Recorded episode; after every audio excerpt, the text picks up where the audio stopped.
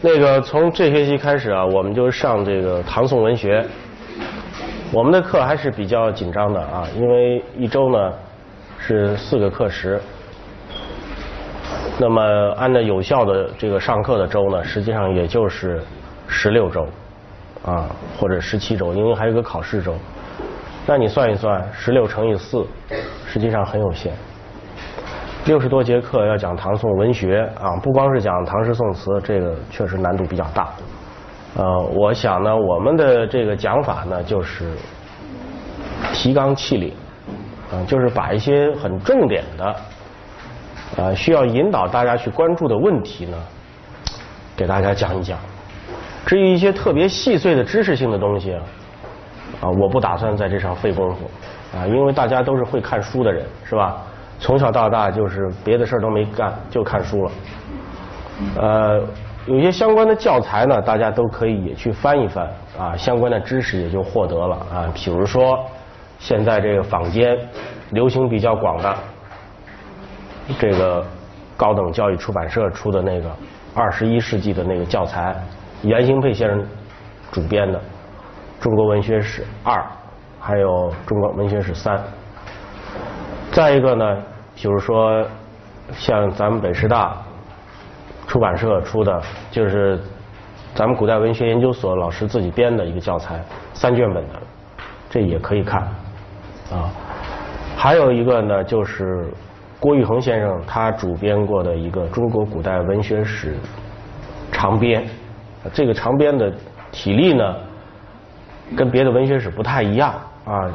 为什么叫个长编呢？就是呃，他这个文学史的内容里头带了很多的资料啊，比方说他讲到讲到这个刘勇的时候，哎，他底下就给你引很多刘勇的资料，有点文学史加文学史资料汇编的这么一个性质，但那个书也很好啊，啊，那个是首都师范大学出版社出的啊，咱们学校呃，咱们文学研究所古代文学研究所自己编的这个是北师大出版社出的。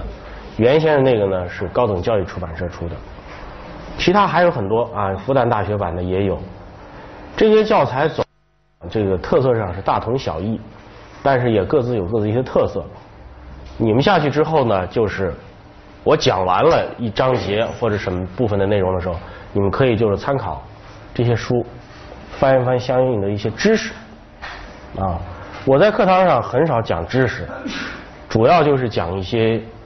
呃，比较重要的点啊，因为这个内容太多了。你要是都是那么像呃割麦子似的，一点点往过捋的话，那根本讲不完啊。对我们这个大学生来讲，点你比面更重要啊。所以这个呢，我是想给大家说的。再一个点呢，就是说，呃，我们上课以后来带呢，最好能带一本这个作品选啊。我这个人讲课呢，比较重视作品选。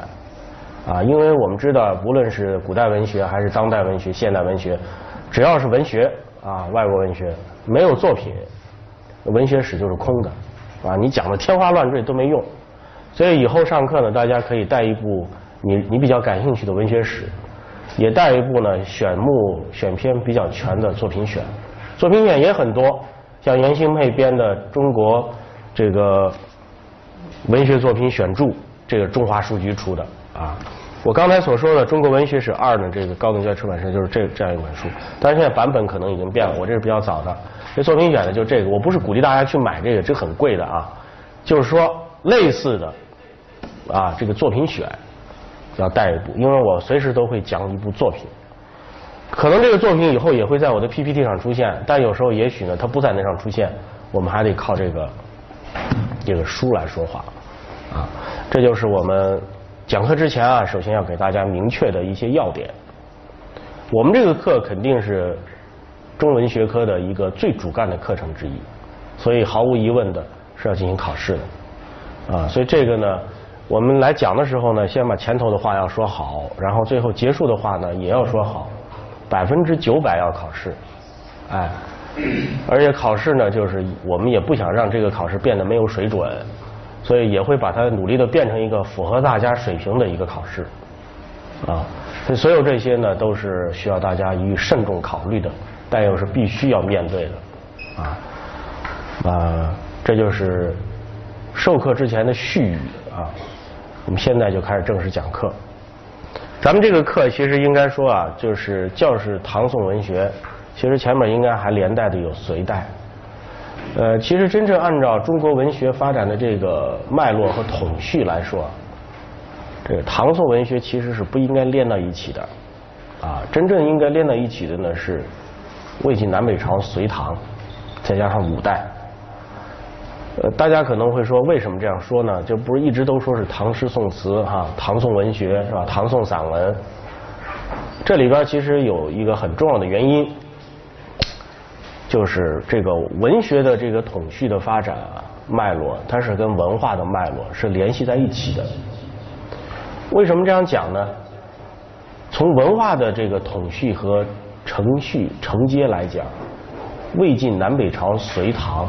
这是一个比较完整的文化系统，啊，是一个文化发展的一个很自然的一个系统。这个系统跟唐代文化与宋代文化之间的关系相比较而言更为紧密。我不是说唐代文化跟宋代文化没有关系，而是说，无论从文学的发展还是文化的发展上来看，啊，魏晋南北朝、隋唐。这之间的关系是更密切。我不知道，就是上学期给大家讲这个先秦两汉、魏晋南北朝文学的时候，有没有讲过这样一个关系啊？因为我们讲文学是总归是要承前而启后嘛，你不能都是断代的嘛，那就没有意思了。那么，这个魏晋南北朝的文学的发展，它有一个很大的一个特点，这大家都知道的啊。就是长期以来，这文学它是分为南北两个部分来发展的。当然，前面魏晋的时候还是统一的啊。其实，在魏的时候就不统一，是吧？到了这个三国的时候呢，这个我们知道三国之间的关系。然后到了西晋短暂的统一，然后就东晋，然后是宋齐梁陈，然后跟北方处于长期分裂。所以，魏晋南北朝文学的一个，这表面上看、形态上来看，那个主要的特点就是分裂的、不统一的，从而造成了一个文学风格上的一个多元化的倾向。那么，唐代文学的一个很明显的特点就是把它统一到一起。但实际上，这个事情呢没有那么简单。原因在哪儿呢？就是说，你要认识这个唐代文学发展的一个真正的面目和真相。你就还真得必须去了解魏晋南北朝的文学是怎么发展的，这就好比是说你要了解宋代文学是怎么发展的，你就必须了解这个中晚唐的文学，特别是中唐文学和中唐的文化是怎么发展的。那么我们知道这个魏晋南北朝啊，呃，这个时期的文学的发展，它有一个，它也有一个。继承的一个关系，它的继承关系在哪儿呢？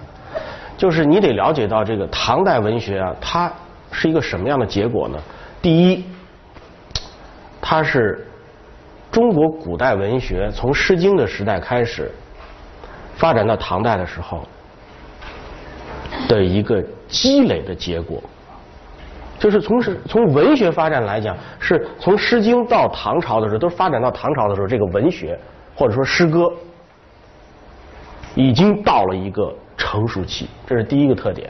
第二个特点是什么呢？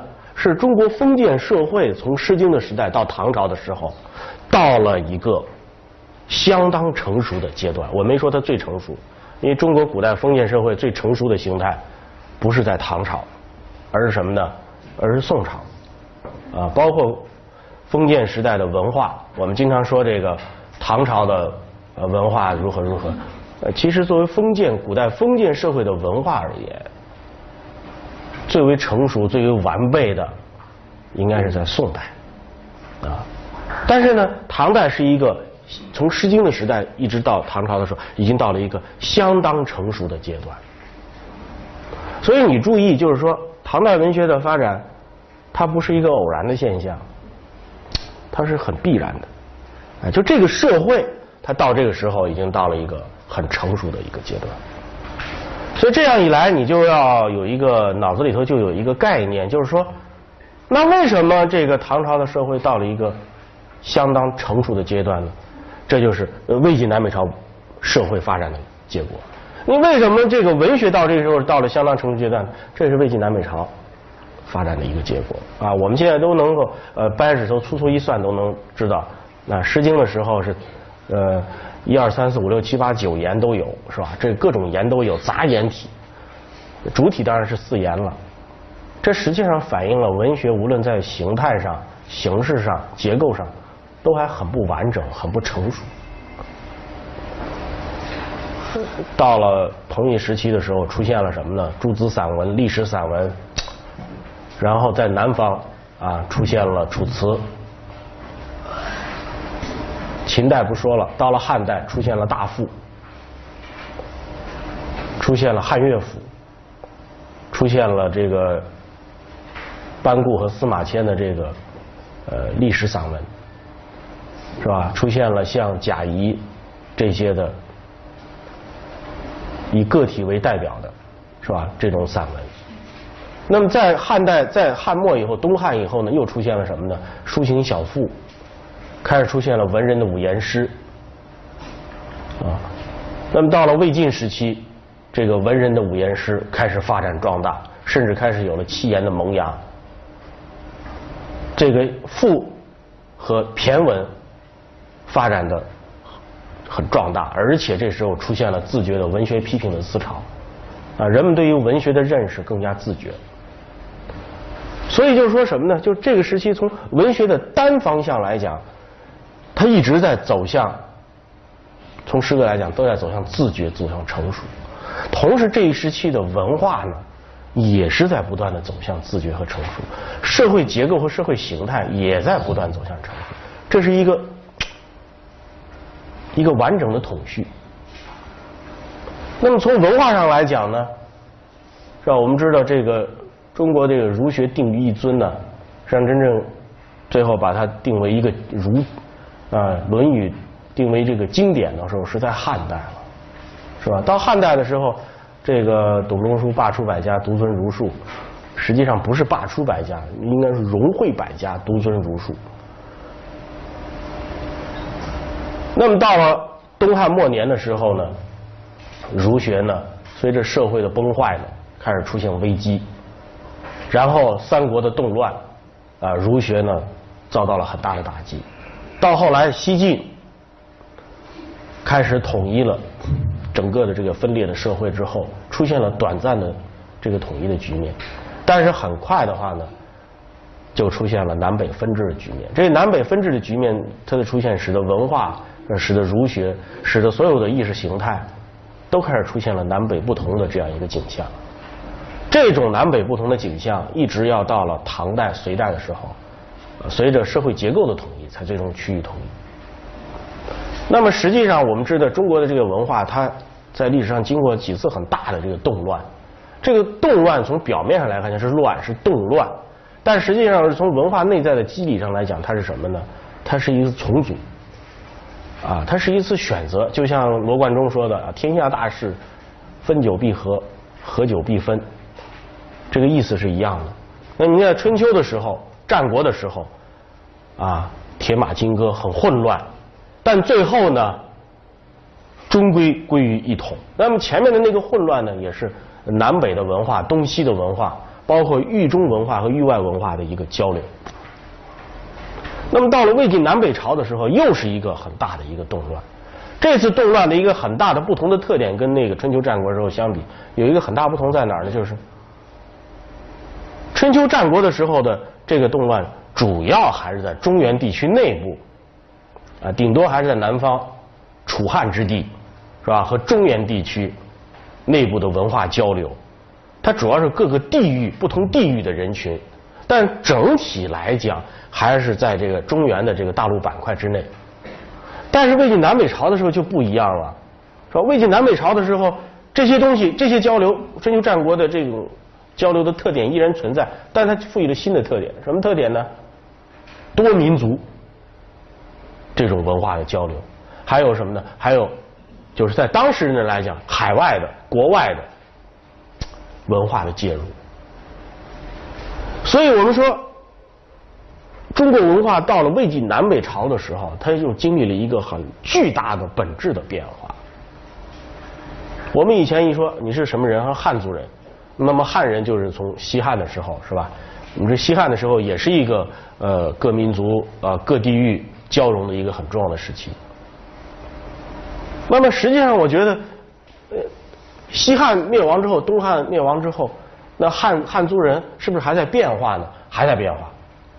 就那个时候，你说他是真正的标准的汉族人吗？那也不是，因为他们的那时候身上可能还没有完全融汇匈奴人的血统，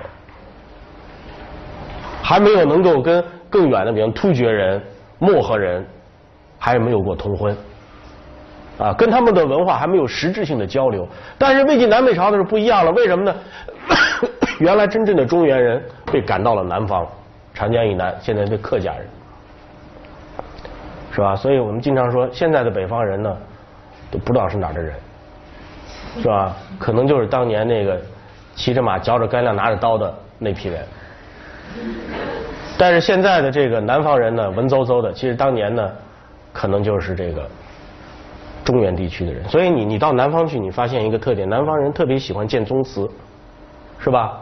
啊，一到南方去之后，弄不弄村子里头就有一个那种，是吧？一个一个一个祠堂啊什么的。然后南方人特别喜欢，就家谱很多，是吧？但是你到北方的这个一些古城啊什么地方去看，很少能看到这个宗祠一类的东西，在南方很多。这当然一方面是由于中国古代的战乱主要是在。中原地区展开，中原逐鹿嘛，对吧？那么你在中国古代的话，是北方是政治权力的一个主要的聚集区，所以它就会引来战争。南方呢，比方说四川，是吧？这就是避乱的地方。